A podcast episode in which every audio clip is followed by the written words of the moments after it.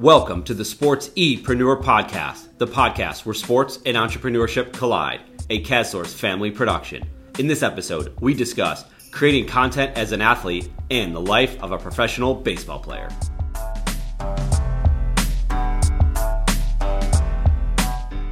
Today, we are chatting with Ty Kelly, professional baseball player for the Los Angeles Angels. In his career, he has played for the Mets, Phillies, Blue Jays, and Team Israel. Ty had a lot to say about creativity, adaptability, and of course, enjoying the journey. The clock is ticking, so let's get this thing going.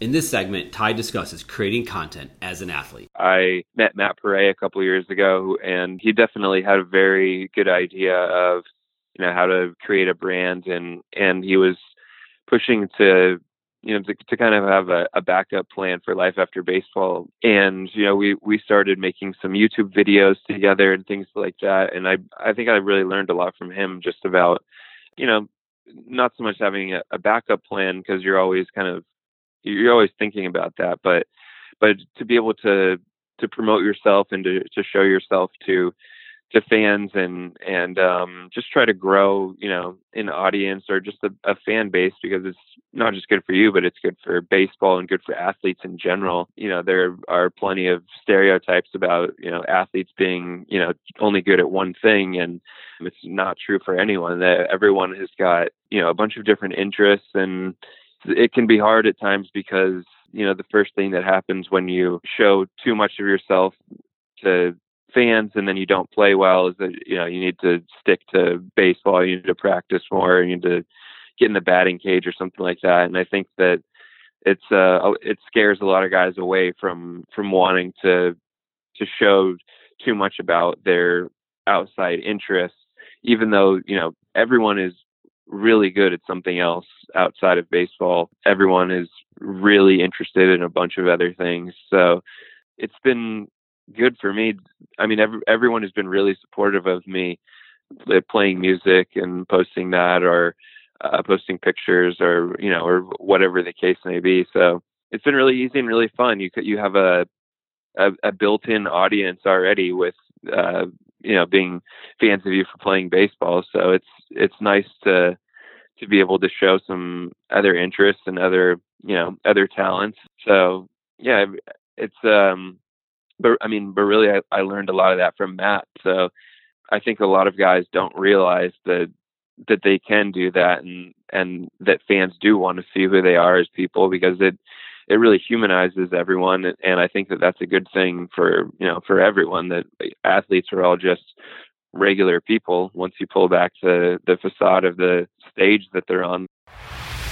In this segment, Ty talks about what it's like to be a professional baseball player. You know, I, I assume that some guys do have real homes that they get to go back to every year, but I, I've always been um, in and out of apartments, basically. So I know exactly how much of my things fit in my car, and I know exactly how to pack one suitcase for six months.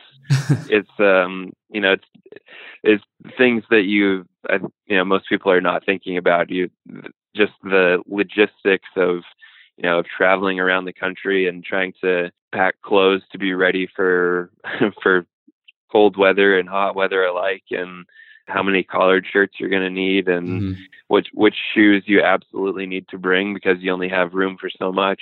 But it's, um, I mean, that's just one small part of it. Yeah, like I said, I've I've always been in and out of apartments, so I've never quite been able to have a home, but at the same time, I've been able to to live in whatever places I want to. In the off season, um, I spent the first four years of my, or the first four off seasons it, finishing school. So I was in Davis, going to U C Davis. So I, I spent four off seasons there, going to school, basically living the college life, working out with the team and things like that. And then the next four off seasons I got to spend in San Diego, in different parts of town, and then the last couple have been in Los Angeles. So, you know, there's some, some drawbacks from not having a, a house to come back to, but at the same time, I've got to live in some pretty cool places. Obviously, getting a little bit better every off season as I have moved up the ranks in baseball and, and gotten some actual money to be able to pay for an apartment. So, yeah, that's basically been my my living in the off seasons, but you know, talking about during the season, going up and down is, I mean, it's really not the, from Vegas to New York is, it's, is really tough and definitely understandable why they'd want to move their minor league team to Syracuse to just be able to call guys up and down when they need them. But, um, I mean, the, the hardest travel is when you're, you know, just getting into professional baseball and you're traveling around on bus everywhere and you're, you're doubled up pretty much every, every road trip and, you know, traveling twelve, thirteen hours sometimes. I mean, that's the, that's the tough travel. I mean, you just hope that you have a bus where you can spread out a little bit, but yeah, that's kind of the, the traveling situation. Yeah. And that's the, uh, that's the journey, huh? So, I mean, obviously, Definitely. as as you moved up the ranks, it, it got it gets easier, especially if you make it to the majors or even triple A makes it a little easier. But you have to go through those times where, you know, you're traveling on buses, you're doing the, it's just no different than in the business world. You know, if you're, whether you're an intern or you're doing grunt work, like you have to build up the ranks and, you know, you've learned that, you've done that as well. So that's, I mean, that's an easy thing to, to translate into from sports to business as well. Uh, but you've kind of spent a lot of time adapting, even, even your on the field play, because what, last year you played every position except for catcher. You even pitched what? You pitched one inning, right?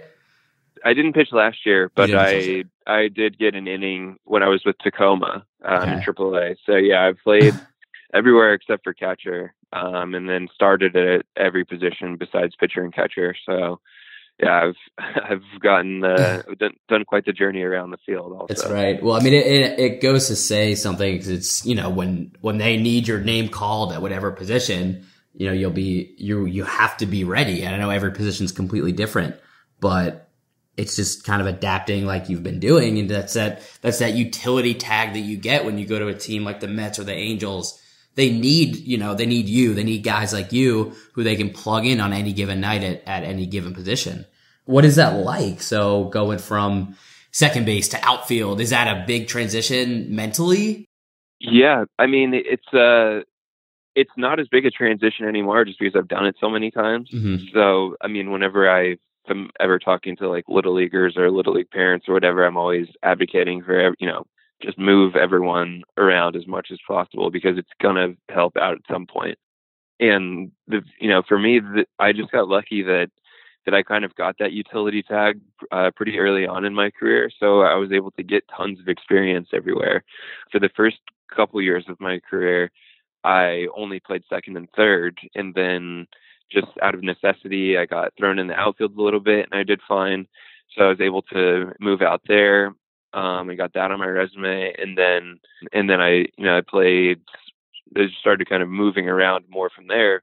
Play a little bit of left, and then they say, okay, you play a little bit of right, and then you just kind of slowly get to play more and more positions as you uh, keep that utility tag. So I was just really fortunate to be able to have gotten so much experience at every position at this point that, you know, getting moved around, I have an idea of how to set up, you know, for different hitters and mm-hmm. um, to just be ready for all different kinds of plays, because there's really no simulating every type of play that you're going to get at every position besides getting in game and getting experience and doing a bunch of different, different movements and, you know, going after balls different ways and how things are going to, you know, at third, everything's going to have topspin, or if you're playing second, you have tons of time and you can go back on balls if you need to. And in the outfield, just the way you set up in left and right is kind of, you can either, you know, mirror your stance or you can set up the same way and, um, and go after balls like that. So, I mean, you just kind of have to get experience everywhere. And at this point, I'm, I know exactly what I'm going to do at every different position. It was a blast chatting with Ty about the M L B, creating content, and being a utility player. If you want to connect more, hit us up on Instagram at SportsEpreneur. Thank you for listening to our SportsEpreneur podcast, the podcast where sports and entrepreneurship collide. Now go get it.